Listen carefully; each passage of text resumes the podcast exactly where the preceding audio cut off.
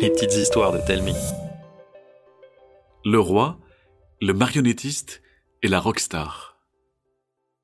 À quelques étoiles d'ici, niché dans un recoin de la Voie lactée, se trouve un petit monde très similaire au nôtre. Là-bas, on y trouve un soleil aux rayons dorés, une lune en forme de croissant argenté et de jolies nuits étoilées. Sans oublier bien sûr des papas, des mamans et leurs enfants. Et de la couleur. De la couleur partout, qui se mélange et s'associe, s'acoquine et se marie, se brouille et se réconcilie. Un carnaval sauvage et bariolé, sans règles ni interdits, qui ne prend fin qu'aux portes des cités. Au-delà, la couleur s'apaise et s'assagit. Car sur cette petite planète pleine de vie, rien n'ennuie plus les gens de la ville que le désordre et le fouillis. C'est ainsi qu'il y a longtemps, si longtemps que personne ne se souvient exactement quand, la nature fut priée de s'en tenir au vert, les nuages au blanc et le soleil au jaune. C'est encore ainsi que les garçons furent habillés de rose et les filles de bleu. Chaque chose à sa place et une place pour chaque chose.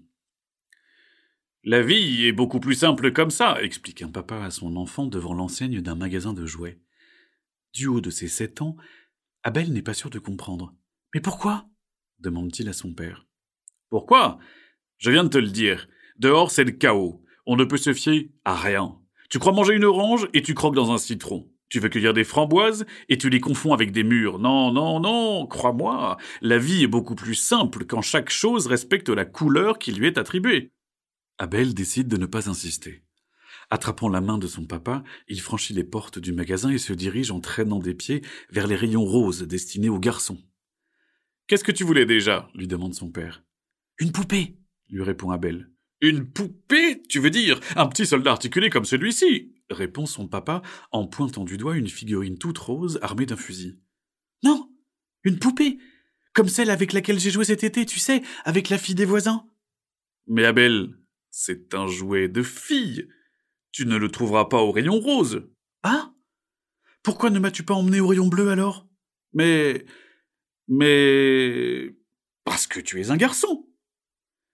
Devant la mine déconfite de son papa, Abel sent la honte l'envahir doucement et il déteste ça. Feignant de s'intéresser à la figurine rose qui se trouve devant lui, il décide de changer de sujet. Qu'est-ce qu'on mange ce soir? Ce soir, on mange des pizzas et ensuite on regarde la retransmission du concert d'Eddie Vador, annonce son père en mimant une guitare invisible entre ses mains.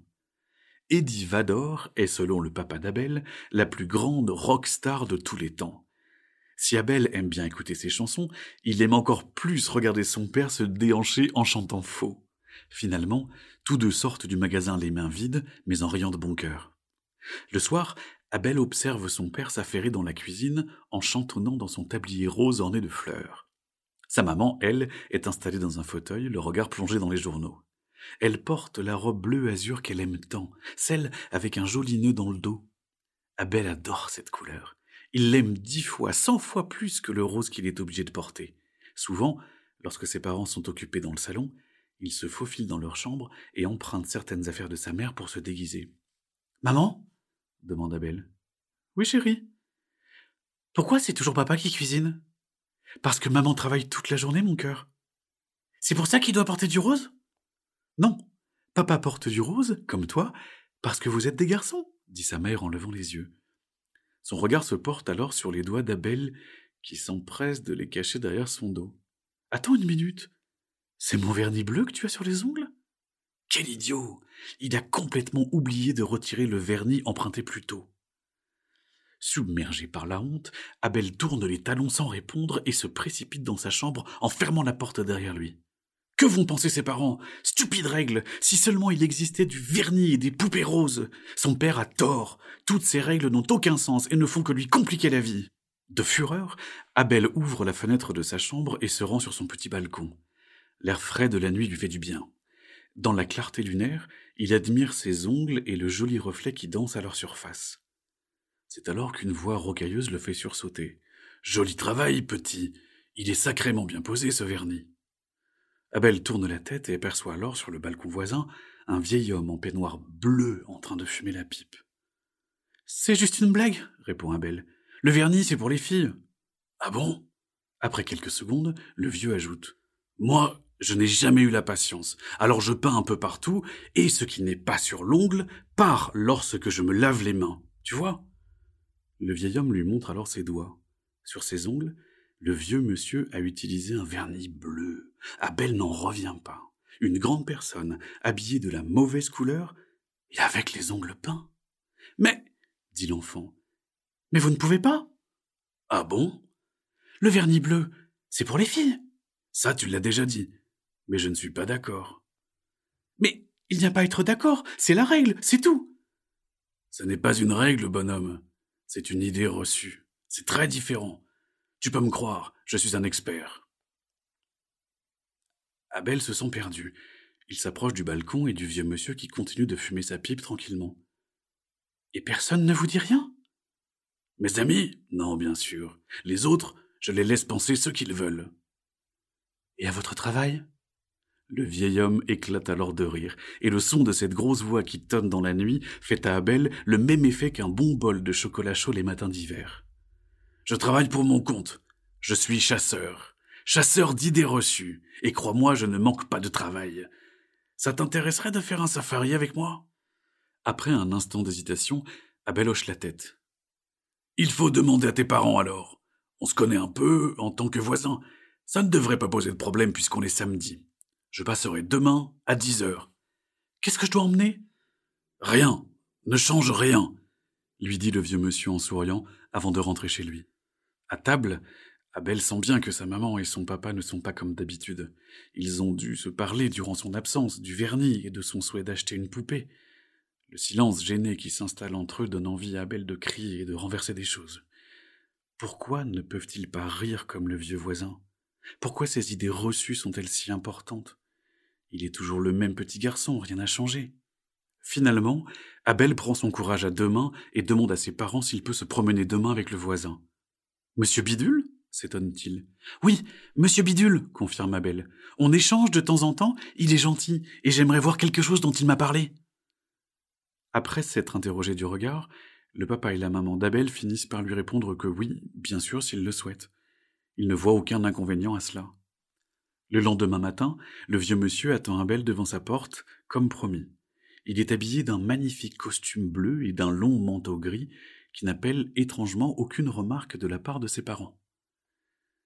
Abel jette un œil à sa maman, qui lui sourit et lui fait signe d'y aller. Il n'en revient pas. Dans la rue, l'enfant ne tient plus. Mais comment vous faites? Comment je fais quoi? Vous êtes habillé tout de travers et personne ne vous dit rien. Ah, ça C'est parce que les idées reçues ont peur de moi. Elles savent que si elles osent m'attaquer, je leur tordrai le cou, dit le vieux monsieur en rigolant. Mais qu'est-ce que c'est à la fin, ces idées reçues?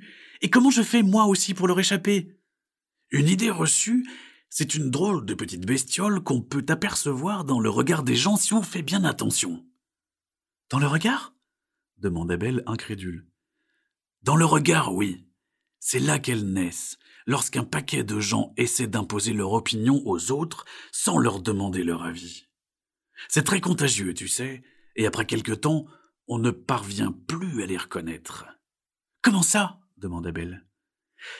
Parce qu'on ne les voit plus. Lorsqu'on est petit, on a l'esprit de toutes les couleurs, tu vois. Mais si on nous apprend à ne penser qu'en bleu ou en rose, alors notre esprit devient tout bleu ou tout rose, et on ne voit plus rien d'autre. On ne se pose plus de questions. Ton esprit à toi, il est encore multicolore, je peux le voir. Mais mais si tout est possible, pourquoi les gens se laissent-ils envahir par les idées reçues? Pourquoi décident-ils de se limiter? Parce que, mon jeune ami, les idées reçues sont rassurantes. Avoir trop de choix peut parfois être effrayant, et les gens n'aiment pas l'inconnu. Alors ils laissent entrer ces petites bestioles dans leur regard et décident que le monde est moins complexe qu'il n'y paraît. Mon papa dit que sans les règles sur les couleurs, on risquerait de croquer dans un citron en pensant que c'est une orange. À ces mots, Monsieur Bidule se met à exploser de son rire si réconfortant. Et tu trouverais ça grave, toi? Non, répond Abel. Et puis, j'ai lu que certains citrons étaient moins acides que des oranges, et qu'il y avait plein de variétés de chaque, et des croisements entre les deux aussi. Voilà. On ne peut pas réduire la diversité à une couleur, mon garçon. Cela n'a aucun sens. Arrivé devant les portes du grand musée national, Abel réprime une moue. Il pensait que M. Bidule l'emmènerait faire un safari, pas une visite au musée. Le musée n'est qu'une étape, lui dit alors le vieux monsieur, comme s'il avait lu dans ses pensées. Je veux juste te montrer quelque chose. Je vais t'aider à tordre le cou aux idées reçues qui enquiquinent la vie. À l'intérieur, l'enfant et le vieil homme se dirigent d'un pas rapide vers les peintures du Moyen Âge, croisant sans s'arrêter une foule bicolore de costumes bleus et de robes roses qui s'écartent sur leur passage en leur jetant quelques regards surpris. Arrivé devant une galerie de portraits, M. Bidule fait signe à Abel de s'approcher. Regarde, lui dit-il en pointant du doigt un tableau. C'est l'un de nos anciens rois. Tu remarques quelque chose? Abel a déjà vu des portraits de ce genre, évidemment, dans des livres d'histoire ou des films d'époque, mais il ne comprend pas ce qu'il est supposé trouver, jusqu'à ce qu'il réalise tout d'un coup. Mais. Mais il porte une robe. Et elle est bleue.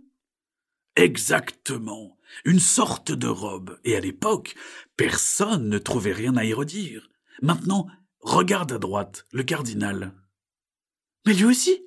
Une robe toute bleue. Les idées reçues, Abel, sont toujours différentes selon les époques ou les lieux.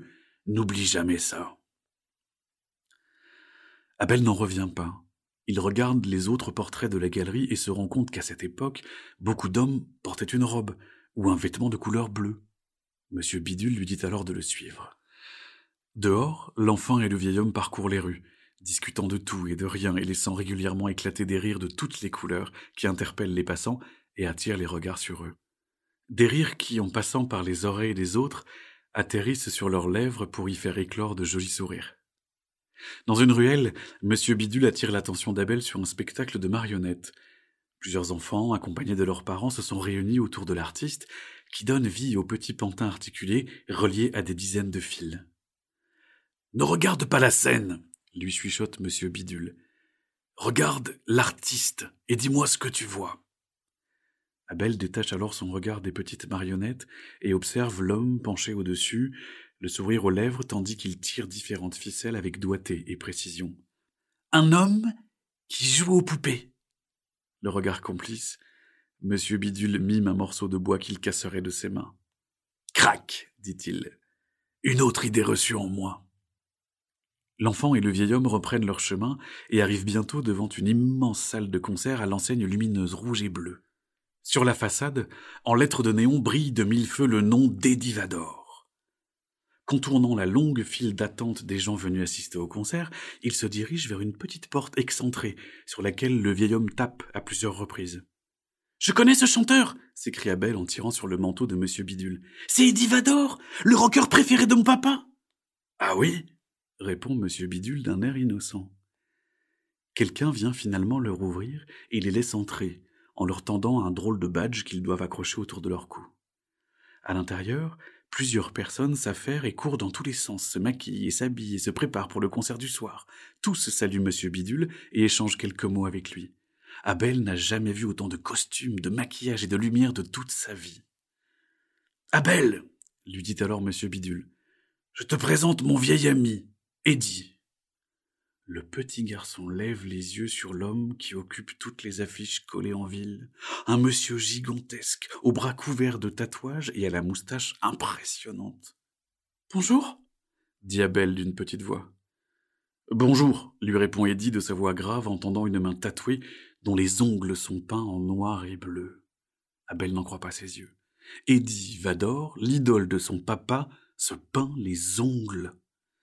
Ici, lui dit M. Bidule, tu ne trouveras aucune idée reçue. Elle n'oserait pas entrer, ajoute-t-il en rigolant. Alors qu'Eddie saisit sa guitare et se prépare à entrer sur scène, M. Bidule montre du doigt la foule des spectateurs qui a envahi la salle. Regarde-les, Abel.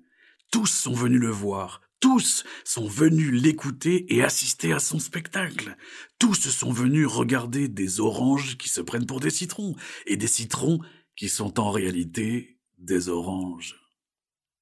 Derrière Eddie, C'est toute une troupe de danseurs et de danseuses qui investit la salle. Tous sont maquillés et vêtus de costumes magnifiques et multicolores, quel que soit leur genre. Hommes, femmes, bleus, roses, plus rien ne compte, si ce n'est la beauté et le grandiose.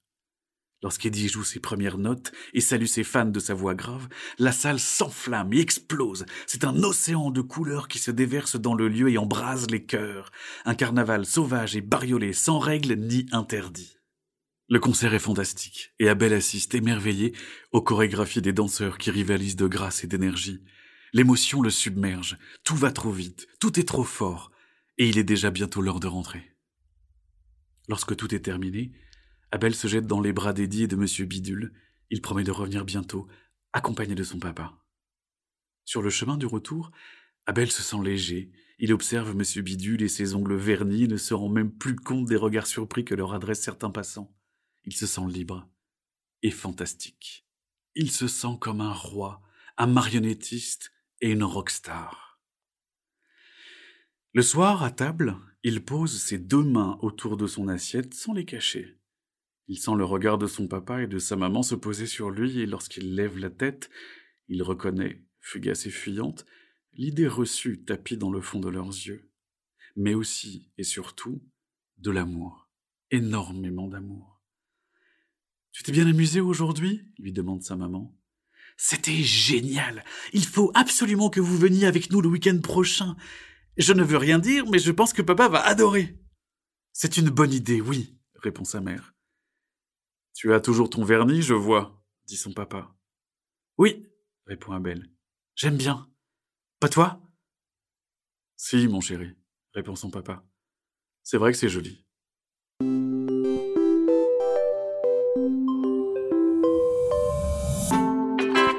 C'était une petite histoire de Telmi. Écrite par Mathieu Salvia et racontée par Arnaud Guillot. À nous laisser un commentaire sur iTunes, ça nous fera vraiment plaisir. Chaque jeudi, nous vous racontons une nouvelle histoire. Alors pour ne pas la rater, abonnez-vous au podcast. Et pour les 6-10 ans, plus d'histoires à lire sur telmi.com. T-A-L-E-M-I-N-G.com. À la semaine prochaine.